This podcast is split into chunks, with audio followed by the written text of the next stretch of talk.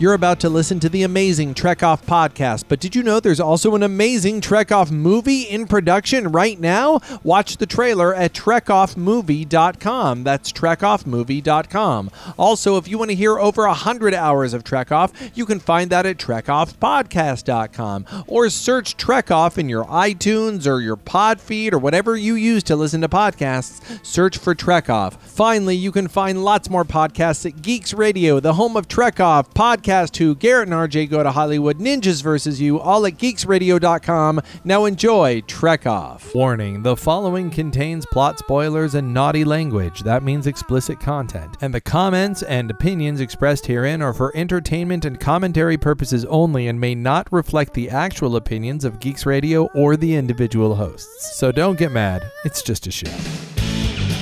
It's time for Trek Off. Enterprise Double D's. Welcome to Trek Off. My name is Justin. And my name is Alexia. And today I'm Slim Shady. Yes, I'm the real Shady. Yeah, sure you are. That's how much have you had to drink again? That's the rumor that I just made up myself just now. Okay. So, on that note, hey, we are going to have a very special guest very soon. And we don't have a lot of time before we see. Sorry. You know, here's the thing. I'm going to stop right there. This is bullshit. I'm going to stop. There's no truth in this art. We're just going to come right out with the truth, ladies and gentlemen. We're recording this before we get to talk to David Sobolov, who we're going to talk to in a minute. And we're going to we keep doing this, man, right? So, you know what? We've had quite a few guests on the show at this point, correct? Yeah, sure. Yeah. So we always talk about the guests and like before we have them on, and then we give them the whole, here's everything they've done. Then we get them on and we do, here's everything they've done again.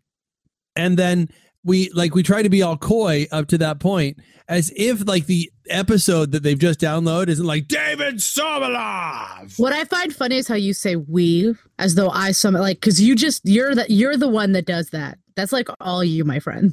Well, that's some of us. That's my role. You're all secretive. Even this is what's funny is even in life you're this way. This is just how Justin is. Something cool happened. But I won't tell you about it just yet. I'll wait and I'll table it. So I'm not really like that in real life, and I will tell you why at a later time.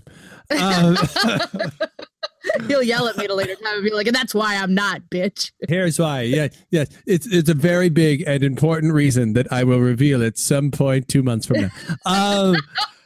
So I wanted to get in before we got into some awesome conversation that we're going to have with that gentleman.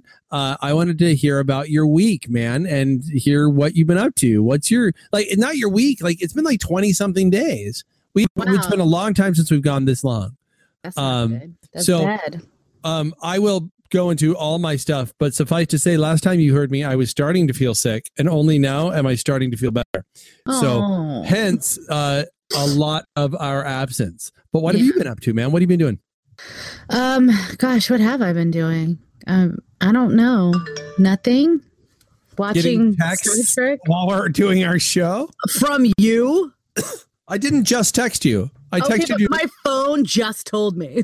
So you need to understand that my phone is poo ass. And it's been trying to get me to buy a new iPhone for a long time now because I haven't waited for it, an iPhone 4. Your phone is ding, Mrs. Lincoln, don't go to the theater. Damn it, Siri. Fucking Siri. And how she causes national upheaval. Have you been watching any Star Trek? Of course I have. Okay, but here's the story that I need to tell you about Star Trek. Okay. Oh boy. So one day I wake up, I do. And, my sort of, I guess, tradition or habit or what have you is I get up, Daryl makes me a lovely breakfast. And then I watch Star Trek while I eat said lovely breakfast. Right. So I'm all ready to do that. And we turn on, whatever it happens to be the PS4, the Xbox One, whatever, and go to the Netflix and it doesn't work. It says there's no connection. I'm like, what? What? I'm like, call Cox, find out what the fuck. So like, he's on the phone. They're like, well, we don't know. And so like, he goes outside and finds that like our drop, like to the house is like in the road. Like it has come down, like for whatever reason. And they're like, okay, well, we'll send someone out tomorrow. And I'm like, tomorrow? I have to go all of today without the internet? No Netflix? And this is when I started to break down. I was like, see, honey, this is why I have to actually own all of the Star Trek on discs, because this can happen. And now I have to go all day without any Star Trek. I wonder if is it like that moment at the end of The Cable Guy where he opens a book like, huh, what is this? No. What is this collection of pages in front of me? I need you to understand, I have plenty of media. I have a shit ton of media. And I actually do have Star Trek. So like the day was saved. I just put on the original series Blu-rays that I had. But what I'm saying, what I'm trying to communicate right now is at the time, as you know, I'm in the middle of a rewatch of DS9, right?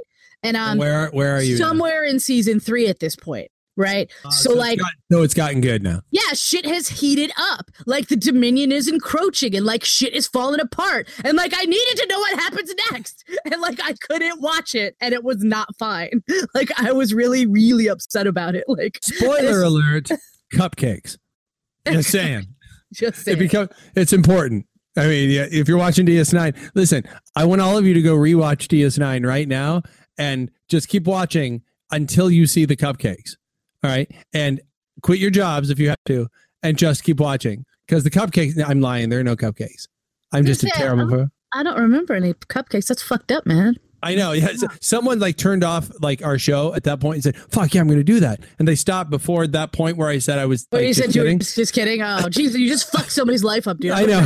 Someone emails and goes, listen, it's like fucking like I did what you said. There were no cupcakes. There were no fucking cupcakes. You lied. As I said before, there's no truth in this art. The cake is a lie. The cake is a lie. Hey, speaking of not cupcakes, we have something huge to announce. We have something enormous to announce, especially if you are somewhere in the New York tri-state area. Indeed. What are we doing? Well, I think we sort of talked and we said that we would maybe go to New York and for fun. You know, for funsies and do a live Trek Off in Times Square or something. Yes. I think that might have been something we talked about. So I think maybe we're going to do that.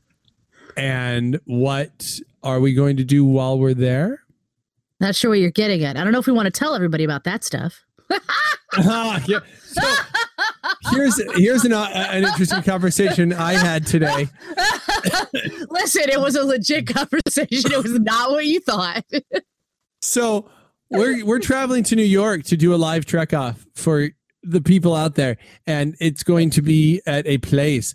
Is it in Midtown Comics? Is that where it is?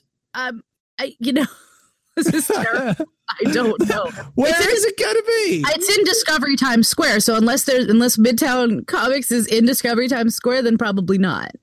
All right, so I'm going to look up where we're performing right now. Yeah, like, because my sister asked me the same thing because she lives in Jersey and she's going to come see us for this on Monday. And she was like, where's the venue? Like, the tickets don't really say or something like that, I think is what she said. I was like, what? Like, it's in Times Square. Here we go. Check this out. It's at Discovery Times Square.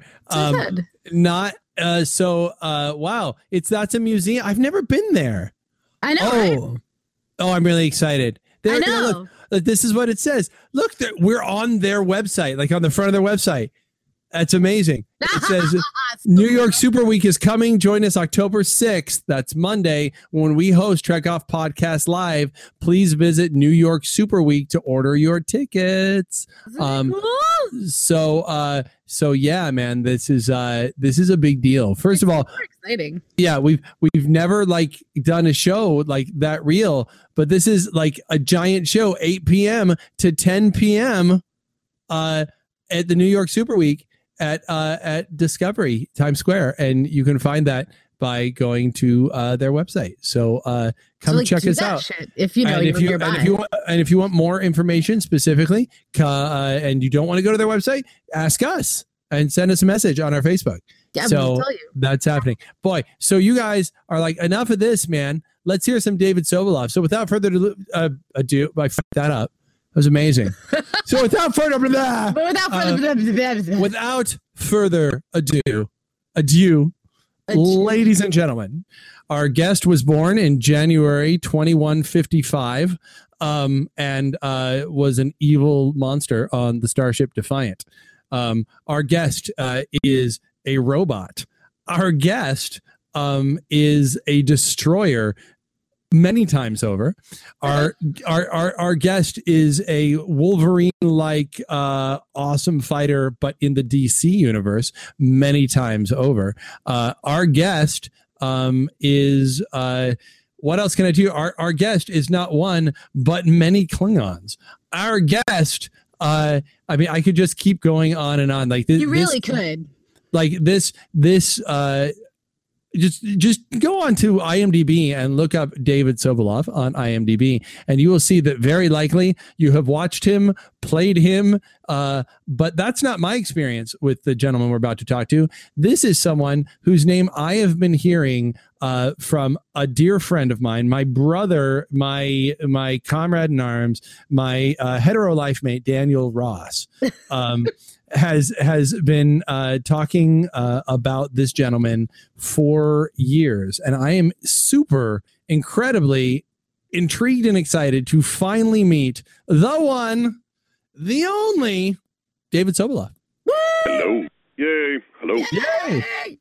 That was like the nicest intro I've ever had in my life. Thanks. Well, we're like, it's really exciting. There, I have 1,000 questions that we want to ask you, and I was going to say, but Alexi is going to jump in, and she will want to. Yeah, because I really want to ask lots of stuff too. Like, you can't just take this one over like you always do, dude. Well, why? Because that's it, so bitch. Look, before we go all the way into it, I'm going to give Alexi a chance to ask one geeky question. Go. Okay, but can it not be Star Trek? Because we're going to totally talk about that, like, a lot. It can be anything you want, my career. My okay, great. Because, all right, I'm really ridiculous, and I'm like 5, which you'll learn very quickly. So I am super excited to ask you about what it was like to be Bumble Blast for Skylanders. You know, I love that so much because it's comedy. I do serious stuff so much, and it's just fun to do something wacky and zany and light. And it's also awesome to go to conventions, and little kids recognize it, and they just get all excited and thrilled, and I have them turn their heads and do it in their ears, and they jump up and down. So that makes me happy. Oh my God! See, because that would be me too. Because like I said, I'm 5. The perfect swarm. The perfect swarm. Oh, that's so great. That's amazing. That's so cool. I love you, man. Okay, David Sobolov, ladies and gentlemen. No. I want to take you back because. You, sir, have information up on the always truthful Wikipedia. It says here that you are from the true north, Ontario, Canada. I was born in Windsor near Detroit. Right across the border. Actually, Windsor is south of Detroit, so it's not really the true north up there. So it's the south. It's the north of the. How does that work? So Detroit is south of Detroit. There's a little peninsula that goes down below. You know that song, "Born and Raised in South Detroit." There is no South Detroit. That's Canada. Well, I just can't talk to you now because now it's in my head. Thank you, David. It truly is. I'm just going. Now it's a city boy. Take us from there, man, because you at one point you studied acting in New York. So bring us there. You leave Canada and you go to New York. What happens next? After Windsor, I went and I was a French horn player for a while. I made my living doing pit orchestras, and I studied music at the University of British Columbia in Vancouver. And then I slung back to New York and studied with Sanford Meisner, who some people know. The Meisner technique. Some people might know who that is, or just something. just a little tiny bit. We're both actors; we kind of know who that is. So you drop that name, and we're like, what? Yeah. I went to the theater lab for some voiceover classes. I did Meisner. Fuck. What was it? Studying with Meisner has been hugely important to my voice acting career, because I don't think they were thinking that they were graduating students that would end up in voice acting. I didn't even know I would be in voice acting, but it's, you go where people will hire you eventually if you want to make your living at this. And for many years, that's what I've been doing.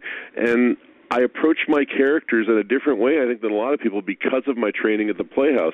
I'm acting it. There's characters that are put in front of me. I don't have a million wacky voices up my sleeve. I just make it up on the spot, depending on the circumstances of that character. So it's kind of a different way of approaching it. I like that, though. I think that's cool. Like, I think that's probably why you get a lot of work, just saying, because it makes you really good. Well, I won't speak to that. You could speak to that if you want, but I'm not going to toot my own horn like that. But I think... But you are... I will toot it for you, good sir, because I have heard, and you're fucking great. And if you toot your own horn, it has to be a French horn. I have a horn here to toot. That's a Model T. That's a horn from a Model T car from 1915 or something. Wow. Now, we all have those in our houses, though. I mean, really, anybody who's ever... So I'm going to let everyone in behind the curtain. Anybody who's ever studied acting, when you finish your first class, they give you horns for Model Ts, and just you have to carry them around in your pocket. And I've had this my whole life. That's right. It's never been washed. So there's before we get into all the voice acting stuff, I do want to know about the musical theater and a cappella, specifically the a cappella. But I want to know, what shows did you do in music? Because I am a student of musical theater, and what shows were the ones that you're most proud of? Did you enjoy the most? I mostly did cabaret kind of stuff, or I was the equity professional actor they would bring in as a ringer, in various shows. But my voice is so deep, I can't really do the traditional musical theater roles, but for instance, one time, here's a little story. Stephen Sondheim's agent has really far-reaching ways of collecting information. And I was in Vancouver. There was a little town near White Rock along the U.S.-Canadian border that was doing a Sondheim review. And you're not supposed to make up your own Sondheim reviews because they don't like that. Apparently, they have their own prepackaged stuff if it's not an actual musical that he did. And they got... sold 10 days of sold-out performances, and it was 3 days before the show, and Sondheim's agent found out about it, and they shut them down, and I got a call, because I'd been doing a lot of singing at that point, and they said, bring every song you have and get down here, and we made up a show in 3 days. Like, wow. That's like a Judy Garland movie. That's the kind of stuff I did. That's incredible. So this is a total non sequitur, but are you a fan of Sondheim in particular? Oh, yeah. We are out here in Washington, D.C., and there's a guy near us who just put on an alt metal remake of Sweeney Todd. I would love to see that. With Stephen Sondheim's personal blessing. And it was, they expected to be a little lark. It sold out every show. They wish they weren't able to push it forward, but it was just... I love the idea that can be revamped. So as a student of musical theater, it's fun to share that with someone, because they tell my wife and she's like, I like Sweeney Todd. Johnny Depp is nice. And that's about it.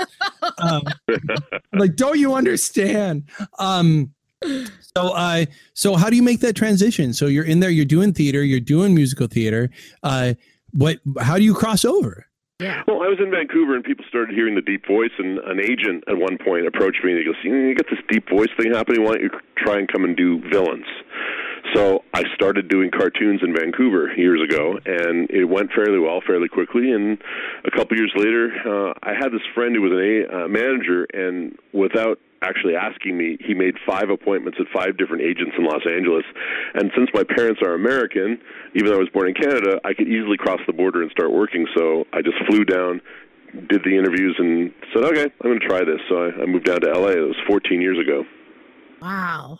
And so what was that first job? And what was it like doing that first job? The first LA job or the first Vancouver job?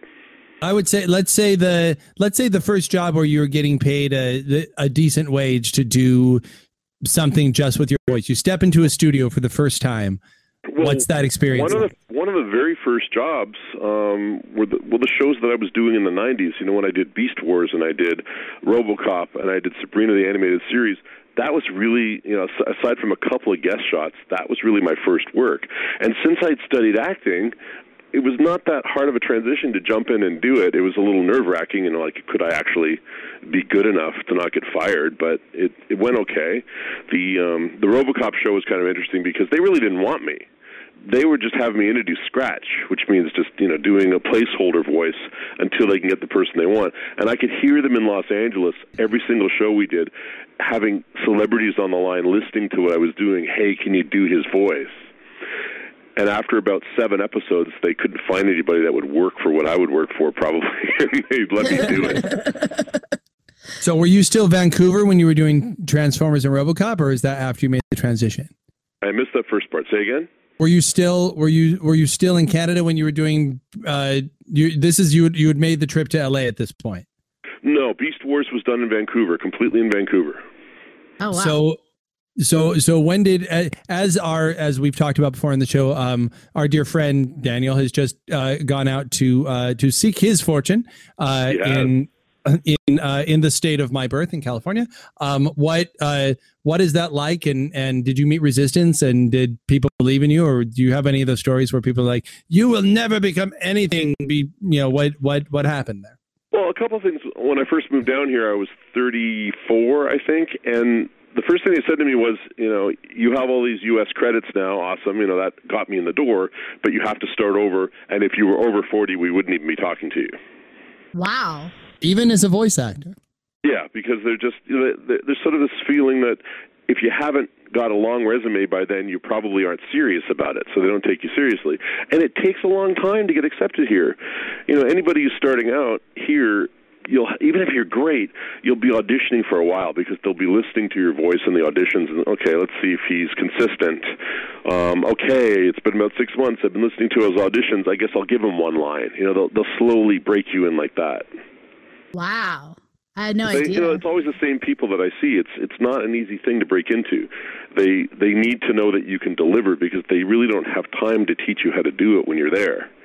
Well, and I think there's a sense, certainly that I had when I was first starting out as an actor, which I jumped that ship to go do the writing and directing thing. But back when I was doing that, I had that sense, well, voice acting, I can do that. Anyway, how easy. You show up and there's a microphone there and that should be fine.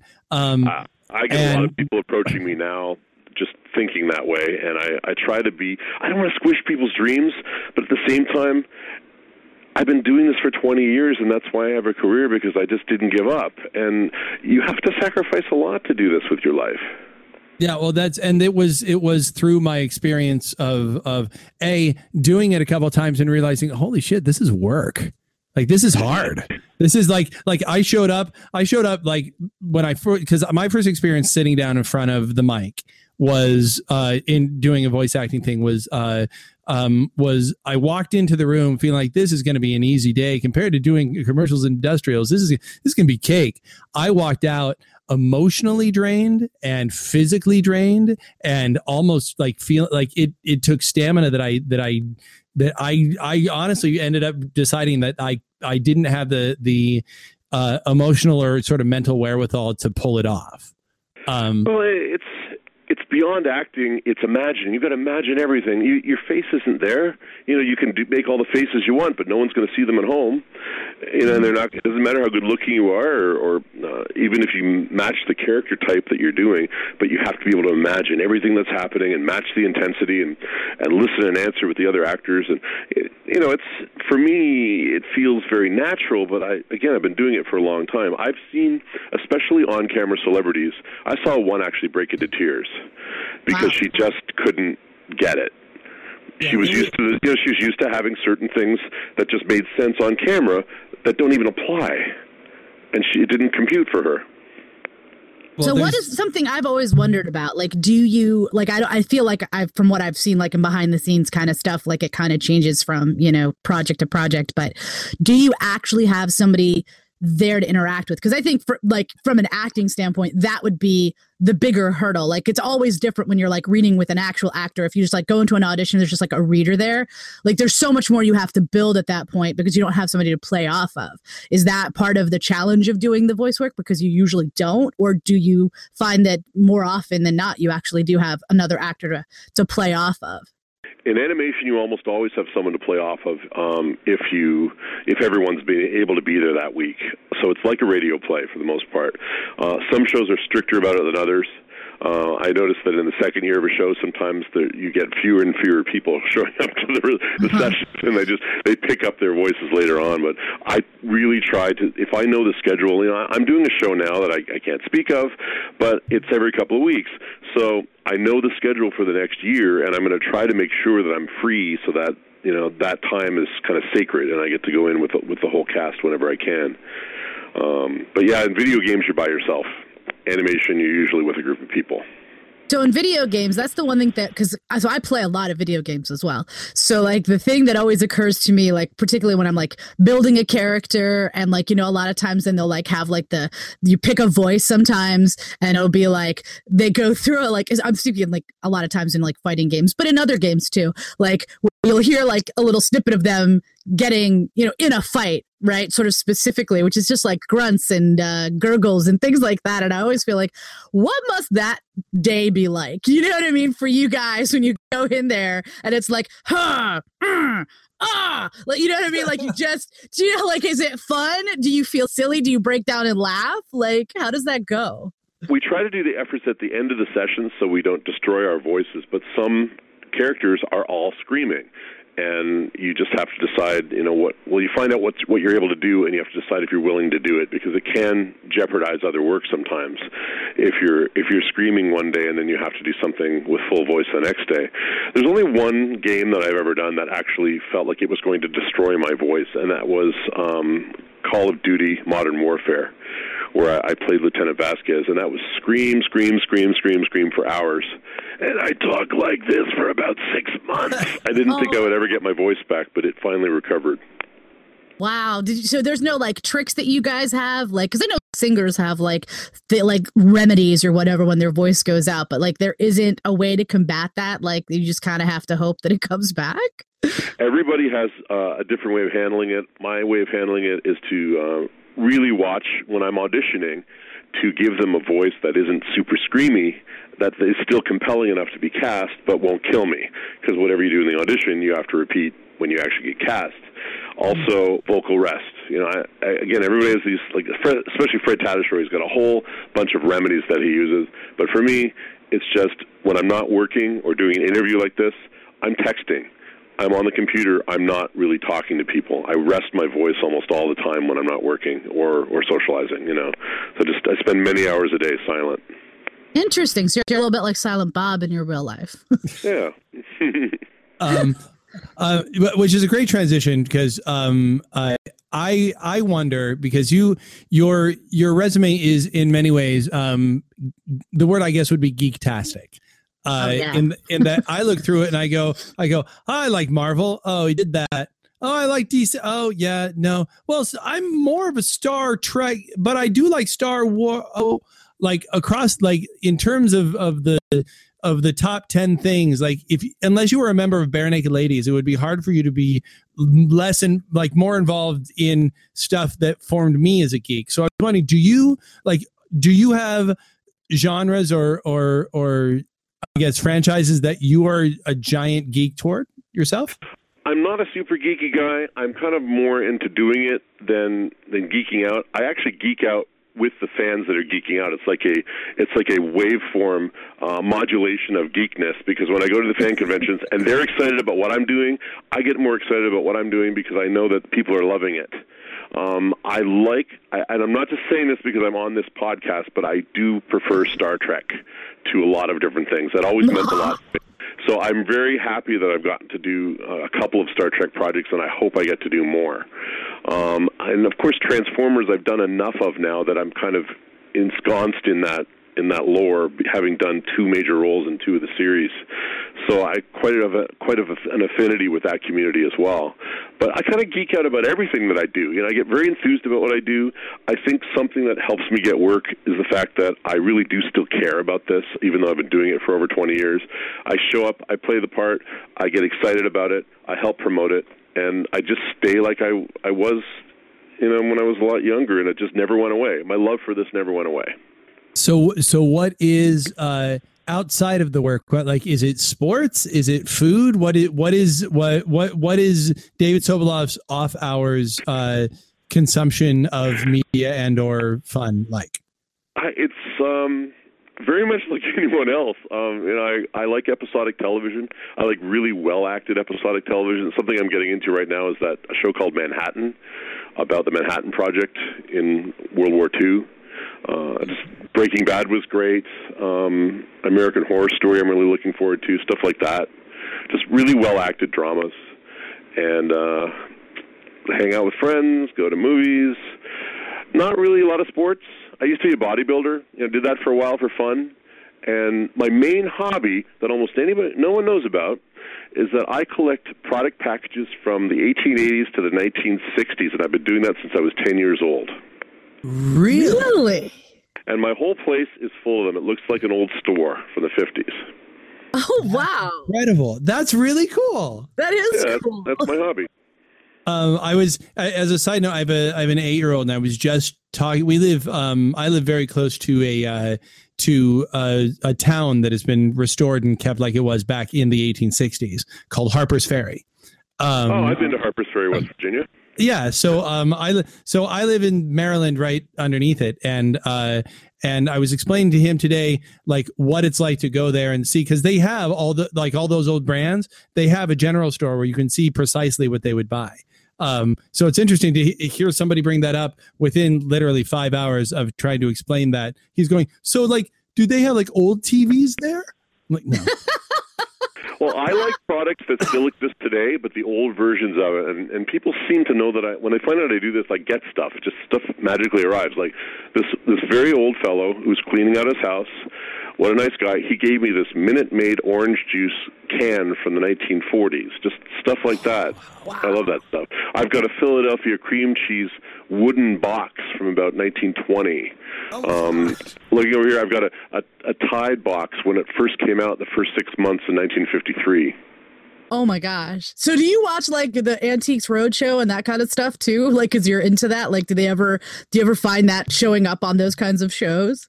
Not really, because mostly they're going for the bigger stuff. This stuff is interesting. When eBay first started, this stuff got enormously expensive, and now it's very cheap again. But this stuff is really rare, because like I have a Ritz cracker box with a great story. I don't know if you have time to hear all my stories. Yes, but yes, we do. This is awesome. This Ritz cracker box I'm looking at right now is from 1943, and it was buried in a barrel sealed in wax underneath somebody's cabin in Oregon in case the Japanese attacked. They would have food. It was unearthed in 2005, sold on eBay. I got it, and it still smelled like cheese in 2005. Oh my gosh. That's so crazy. That's so, yeah, my really whole place cool. With this stuff. Yeah, I love it. It's such a unique. I don't have the words. It's my dad used to collect Civil War bullets. I did comic books, of course. We all know that Daniel Ross has a ridiculous Transformers collection. You do know this, right? Like, so I'm going to spoil things about Daniel. You do know that Daniel is not only an actor but was a collector for a long time, right? Yes, I do. Yeah. I have helped him move before. I know he had a lot of stuff at one time.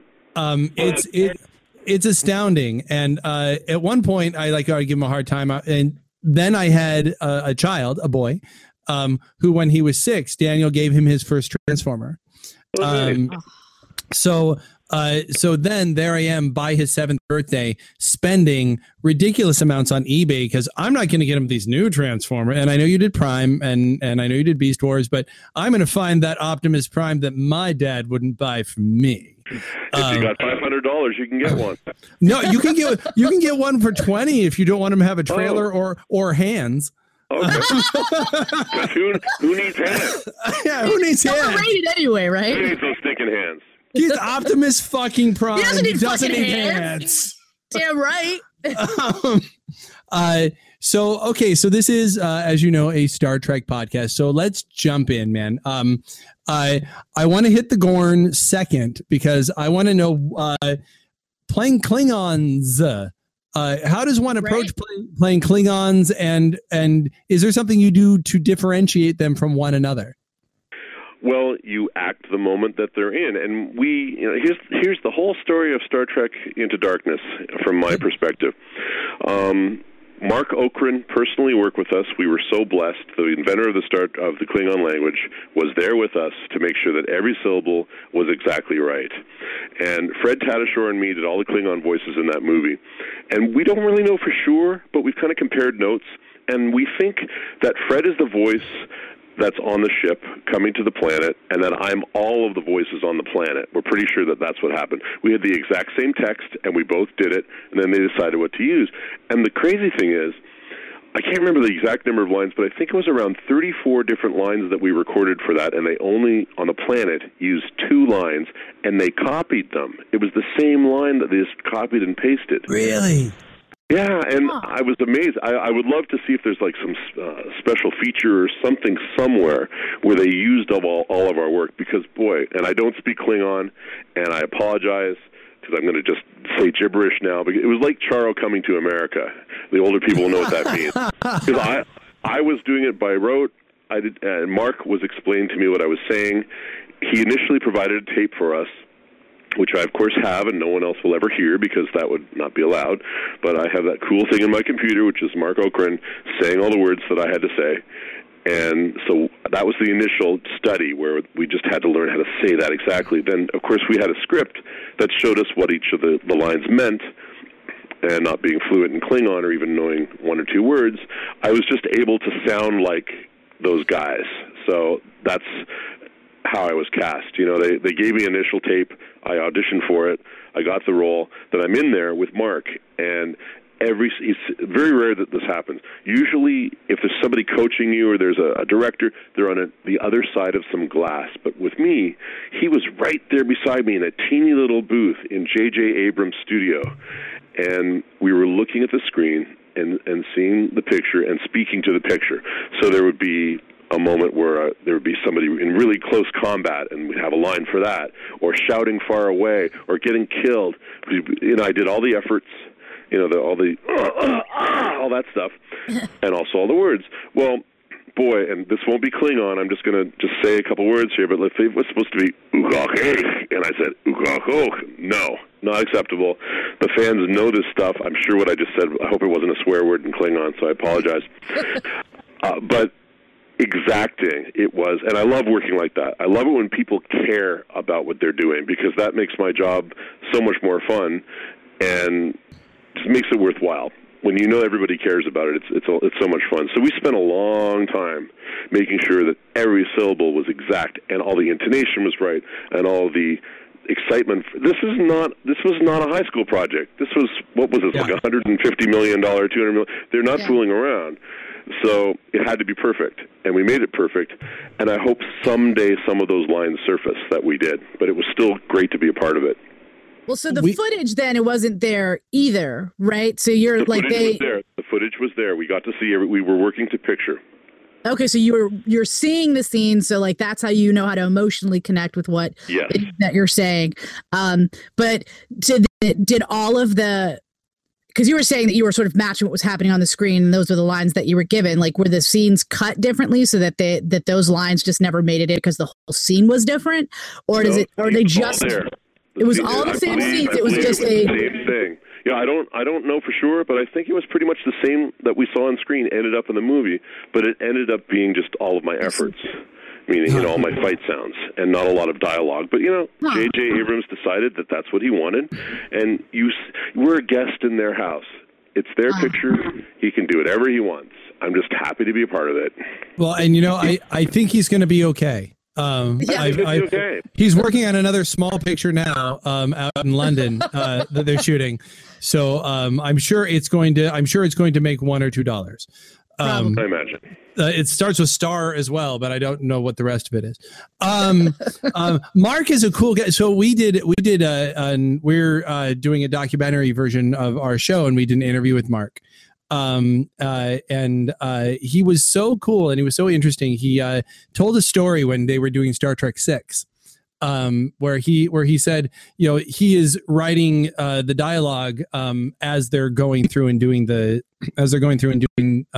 lines, and Christopher Plummer was the bad guy in Star Trek VI, and he is quoting Shakespeare in Klingon, and Mark was telling a story where he said that Klingon was designed to be an active language where all they had were active verbs. There were no passive verbs, and that was how he designed it. It was very specific in the way that he designed the Klingon language to be like that. And they come at him at the very beginning of Star Trek VI, where there's going to be more Klingon than there's ever been, and they go, "How do you say to be or not to be?" and he just hangs his head. He's like, really? And so he ended up coming with something that was like, and I am now butchering it, which is, I'm the one with the Star Trek podcast, so there's no excuse for this. But it's like Tova, Tove, and that's what he kind of put it out. And Christopher Plummer looks at it and he says it to him and he goes, "No, Mark, it's going to have to be something different than that." And so he ends up coming with something like "tolcha," which is instead of to, it's not to be or not to be, but it's like to do and have done, or not to do or have done, which also kind of works. But Mark takes it real serious, which is funny that like when you meet him, and I'm sure you had this experience, he's like kind of a very almost shy, kind of demure guy. He is. But boy, you know, when you're working in a movie, he's very engaged, and he's very encouraging. He's like a teacher that really cares about his students. He knew that I wanted it to be perfect, and he wanted it to be perfect along with me. So he was right there with me, making sure that it was great. Well, he wasn't bullying her at all. He was just very supportive and sweet.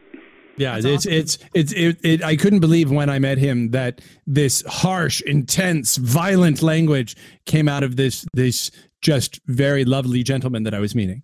It was pretty fascinating. Has he ever told? Yeah, he's a great guy. So has he ever told the world how the first words in Klingon were written? Do the fans know that? Our fans don't. And I don't, so I would love to hear. Now, you need to fill in the blanks for things that I don't know. Now, James Doohan, who was Scotty, was in Star Trek II, correct? Yes. I think it was Star Trek II. It was one of the early Star Trek movies, and they had been having Klingons speak English for years, and they decided they wanted them to speak another language. Well, no, this would be the first. Actually, yeah, this is the very first Star Trek. The Star Trek motion picture. First Star Trek. Okay, I didn't know which one it was, but I knew that James Doohan was responsible. There was an actor on the set that had to do 4 or 5 lines in Klingon, and he's the one that wrote those words. Interesting. According to Mark Okren. And then Mark had to sort of extrapolate from that. Yeah, because those were established, and he was stuck with them, and he had to create a real language out of what already existed. That's brilliant. Because the guy was kind of struggling, like, what am I going to say? It was all improv, and James Doohan wrote a bunch of stuff down. He just says, say this, kid, something like that. That's right. And now they're actually doing, like, you can go into bookstores, or back when those used to exist, and get books like Shakespeare translated into Klingon now.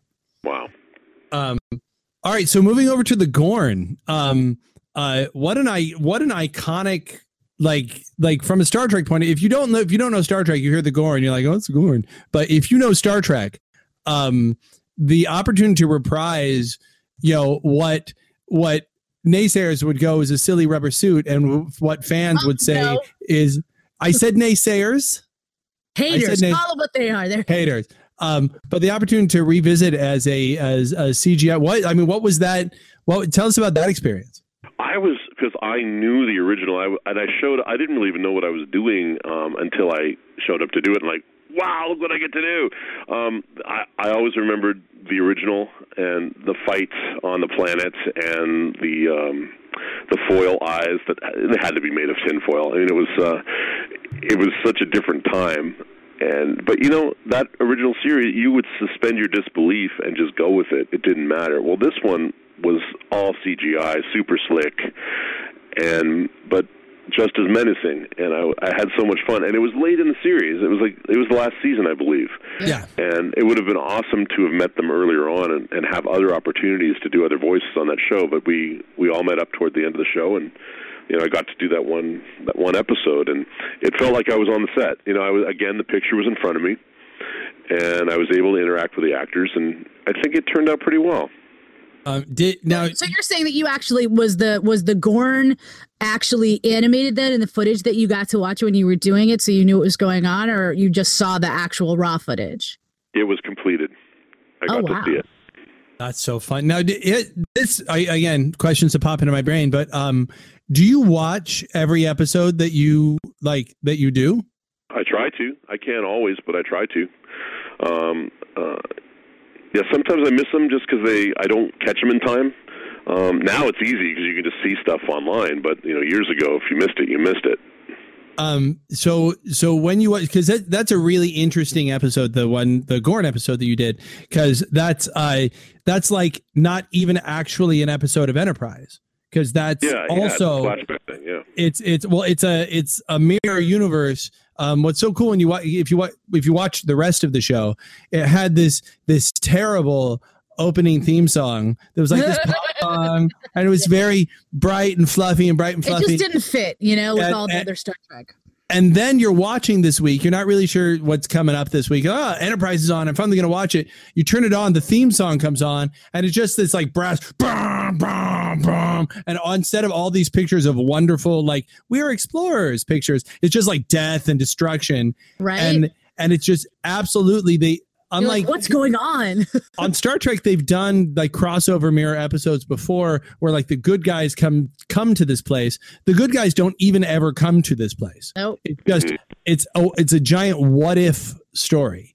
So it's two episodes that populates, you know, you could write entire books and books, and I'm sure they exist, about that. And to be part of that's kind of cool. Thus the title, In a Mirror Darkly. Yes. Like you're just kind of peeking in the other side. Like it's the first time we have that. Like in all the other instances, it's the good guys winding up, you know, through a transporter accident or what have you, or a wormhole mishap. They wind up in this mirror universe. But this is the first time when you sort of have, we're just over there checking shit out. Like there's no real reason for it. Like we're just seeing what's going on. I would say my experience with that performance was a lot quicker than Star Trek Into Darkness. It was just boom, here it is, go. You know, I did an audition. They gave me a few lines. I jumped in, and it was probably done in 20 minutes. Really? That's incredible. Yeah. Much different than the other experience where we spent a long time on it. Hours. I want to make sure that we hit a couple more things, but I would be remiss if I did not mention this fact that if you were to go minute per minute of screen time, there is a giant movie that came out just a couple months ago where a very talented actor played a very interesting character. But if you were to go minute per minute of produced screen time, there is another actor who has played Drax the Destroyer, who has probably encompassed more minutes of screen time than that other very fine actor. And that'd be you. They keep calling me up to do Drax. It's been awesome. Does Drax evolve for you, or is it the same Drax in everything for you? No, it evolves because the writing evolves, and I get to find out more about him every time they put me in a new version of this. And in Disney Infinity, the video game that is just coming out, that actually has a ton of Drax in it, and you get to learn more. You know, eventually you sort of learn because most of it I was recording before the movie existed, so I didn't have any reference. And apparently they've told me that I may have actually been cast before Dave Bautista because they were starting to promote this stuff so long ago. But we end up having a fairly similar voice. His is I'm probably playing him a little darker, a little lower than he is, and they're not really trying to base what I do on the movie so much, but just the character, you know, evolving that character and exploring who he is. And those who've seen the movie know that he's not just a big blustery guy. You know, he's got emotions, and he has a misunderstanding of things that aren't literal. And that's kind of the big fun of the part, because if things aren't literal, he doesn't get it, and there's all sorts of things they can do with that. So now, you're saying you did in Disney Infinity, when you were doing that, that was before the movie even came out? Well, no. I recorded it before the movie came out, but then you go back in time. I'm trying to find the first Drax thing that I did here, you know, because I've done some guest appearances on the Marvel TV shows, and I think the first one we did was recorded over 2 years ago. Wow. I'm actually super excited now because I have the special edition of the Disney Infinity, and I've been waiting to get C batteries, because who has fucking C batteries? Nobody. Everything. Do you know what I mean? Who uses those? It's AA or AAA, right? What the fuck, C batteries? Yeah, so, Alex, there's a joke there that I'm just not going to say, but there's a joke in my brain that because we have a guest, I'm just going to leave it in my brain. You're going to be good? Okay, but I just got the batteries today. So I was like, I'm finally going to fire up Disney Infinity. I'm going to do the podcast. I'm going to fire that shit up. It's going to be so cool. So now I think the first character I'm going to play with is Drax, because we've had this conversation. I'm going to be like, I'm putting Drax on. Yeah. It's going to be cool. What's it like? So did you see Guardians? Oh, of course. And what's the experience like as actors? Because, I mean, you've done theater, and we've all done all of us have done theater. So all of us have played a part and then turned around and watched somebody else, even if it's just someone else is doing this production of Christmas Carol. Let's see how they do Jacob Marley. You know, that's we've all experienced that. But on a large scale, given that you've done stuff on such large scale and then seeing this on a large scale, what is the experience like? Of course, you admire the performance, but from an emotional perspective, what's it like to see that unfold in front of you? Is it fascinating? I imagine it would be. Well, to me, you know, aside from enjoying the movie as a whole, it's interesting seeing him as a professional up there doing what he does with it, and just saying, "Oh, that's interesting. He does this, he does that." It's a completely different medium, though. You know, he's live on camera, acting it out, and I've got to kind of do the theater of the mind with it. So it's a different approach, but it's just, you know, it's almost like, in a sense, our performances are like cousins. You know what I mean? Yeah. Yeah. Do you ever find that you want to try to do more on camera, as the years have ticked by and, you know, you're out there and you're doing your thing? Have you had those opportunities? Have you wanted to, or have you been no, I really dig what I'm doing for the most part, and I'm not even interested in that other stuff? Well, I have started to do some on camera. I've also started to direct on camera. So I've been doing a little bit of that lately. There was a science fiction kind of noir movie that I did called Sparks a couple years ago. We actually had Clint on, and of course Daniel brought us in, and yeah, so we went there and we saw the DC premiere of it. So we actually love Sparks. Yeah, we do. I had a lot of fun doing it. There's special effects on the character that I played, and it took 3 hours a day to put those on, all those practical special effects. So it was an interesting experience to even find out that I could do that, because you have this locked-in feeling, and some people freak out, and some people don't. And then I ended up producing and directing a movie called The Dentros that I'm just finishing. Tomorrow is my last day in post on it, and that's going to be out fairly soon with Mariette Hartley and John Saxon and Eric Odom from Twilight.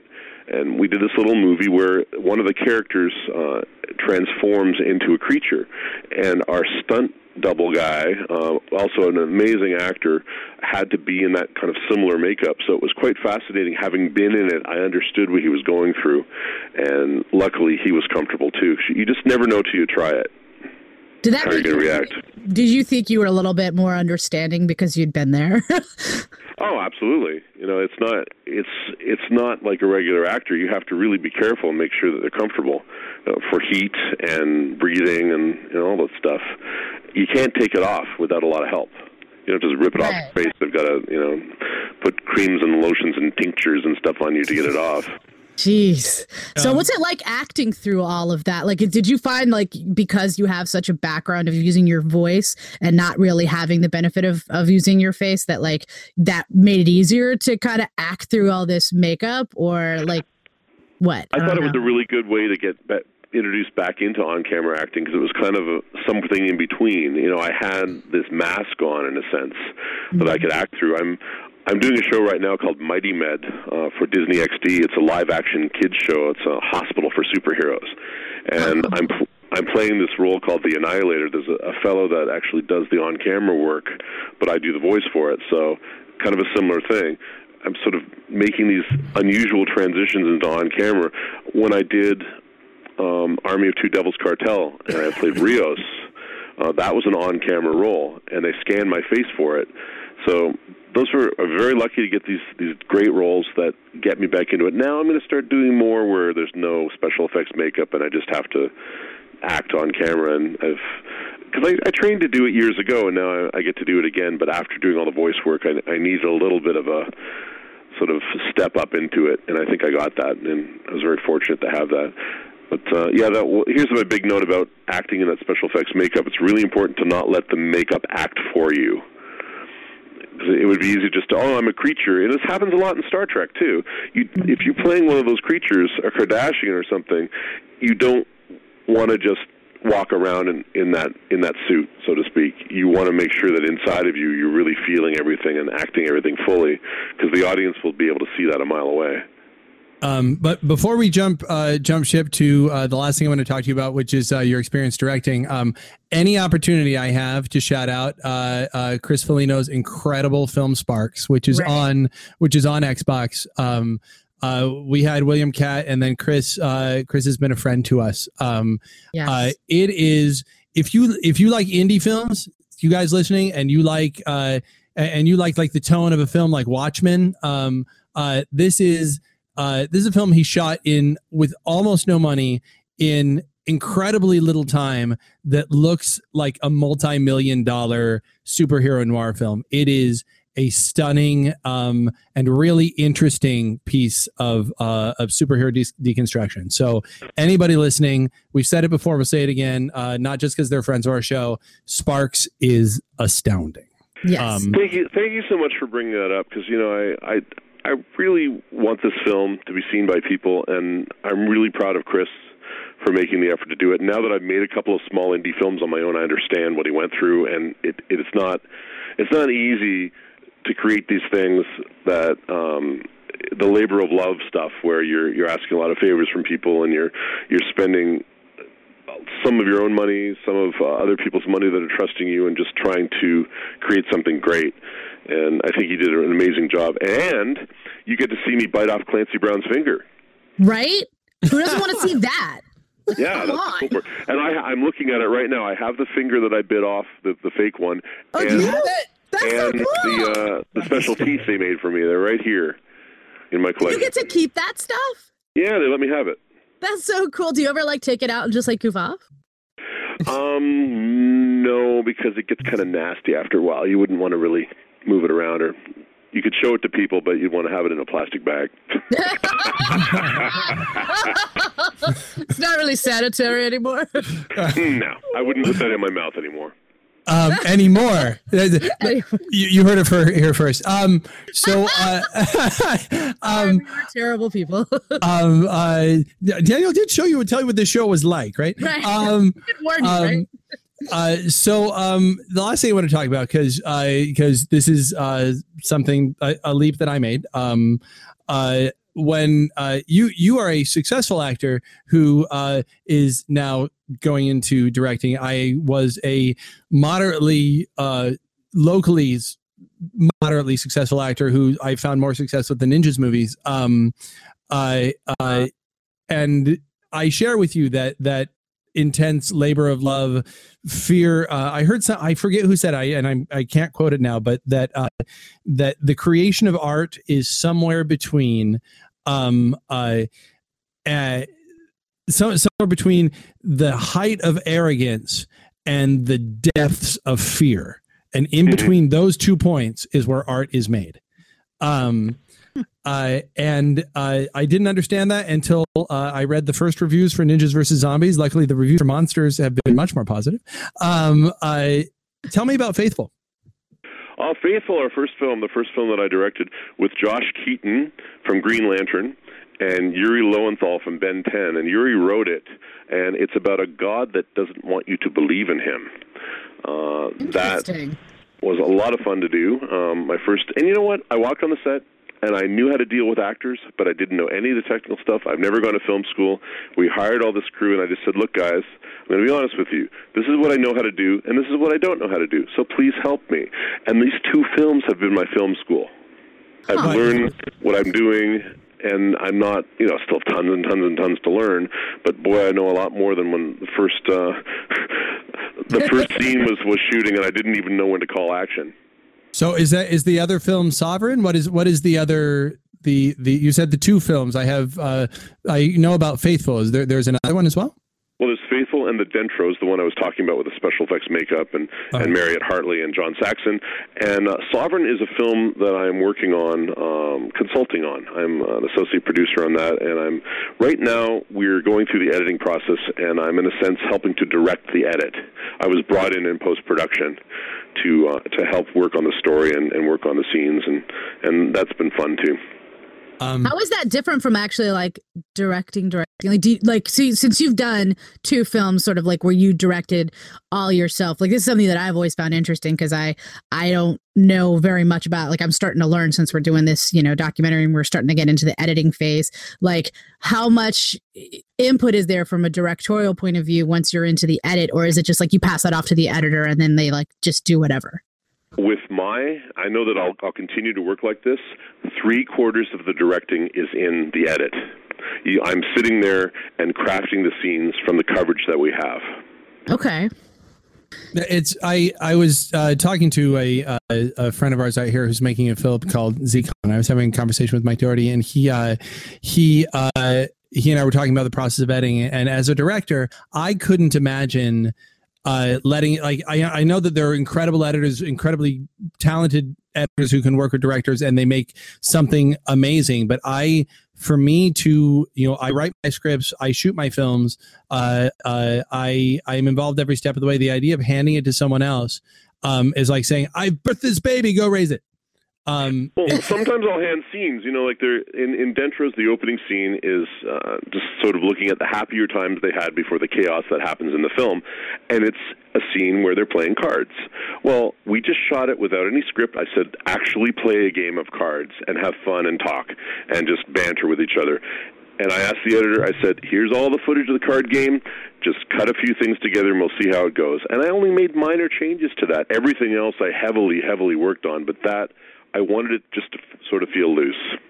So in that case, I gave that to the editor to work on, and he came back with something I was happy with for the most part. But all the other stuff, I've been shaping it for 15 months. Wow. That's a lot of work. For a while. Tomorrow's my last day. It's amazing to be done with it. Well, I hope that you keep in touch and let us see it. Of course, when Monsters comes out, I'll make sure that Daniel forwards a copy to you as well. For someone who saves their voice, for something that you save, you've been incredibly giving. Yes, you have. And we are like, you've taken us on a journey, and thank you. You're welcome, and thank you for asking me to be on the show. And of course, send me a link so I can find it. I want to listen and hear the feedback. Absolutely. Ladies and gentlemen, this is David Sobolov, voice actor, director, on-screen actor, producer, and collector of incredible things. So thank you. We have everyone who comes on, we ask to repeat, Alexia's catchphrase, which is Trek Off, bitches. What I haven't decided, see, like what would be correct would be to have you do it as the Gorn, if you wouldn't mind. But what I really want to hear is you do it as Bumble Blast. Okay, sure. Or actually, you know what? Can I be like super needy? Can you do both? That would be so cool. I'm so terrible. Well, I guess the Bumble Blast one would be like, Trick off, bitches.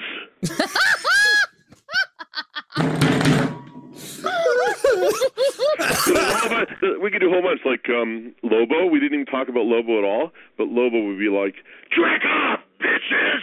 Nice! Because he's more of a screamer, Yeah. And RoboCop, Trek Off, bitches. Oh, my gosh. And then the Gorn, if I remember, would be like this. Let's see. Trek Off, bitches. Nice.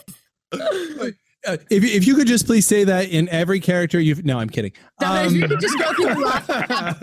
Thanks, man. That was incredibly generous. Thank you so much. That's awesome. Can we have you on the show again? Let's as a few months go by and just I could there's so much we didn't touch. I could just talk to you forever, but would you be willing to come back sometime? Yeah, of course. Yeah, this was a lot of fun. Ladies and gentlemen, David Sobolov. That was a great interview. Yeah, right? That was an insane interview where insane things happen. No, okay, so we've recorded. This is the outro. Behind the scenes, let's peer behind the curtain. We're recording this before we do the interview.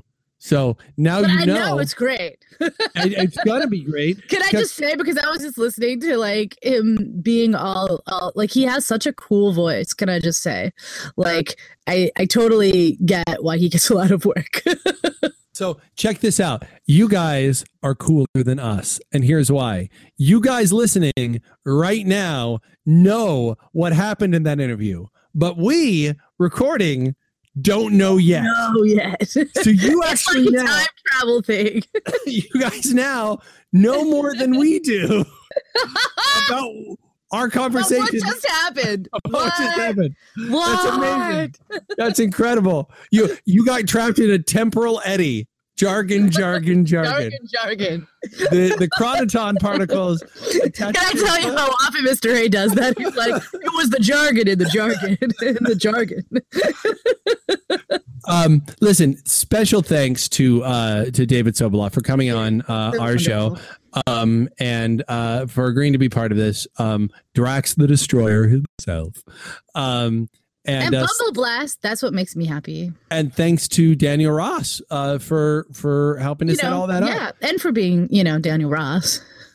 So we're going to... Because we're supposed to wait. We should have the moment of silence. We're supposed to have a moment of silence for him. Wow, that's like episode 5. Right? That's like 100 episodes ago. I'm just saying. Hey, I have a project. Will somebody out there go count how many episodes we've done and tell us?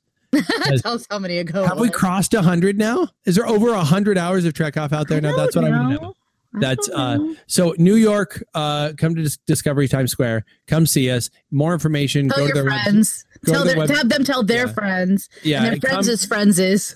Come to us and come and, to us. I like that. And listen, this may or may not happen, but right now, in case somehow we're not able to put it all together for an interview with Paul Sieber or John Broughton, if you're a fan of the Star Trek Farragut series, who were so kind to us in shooting the movie, please go check out their Kickstarter and give them a hand because they could use it and totally. They were helpful to us. So yes, that's it, man.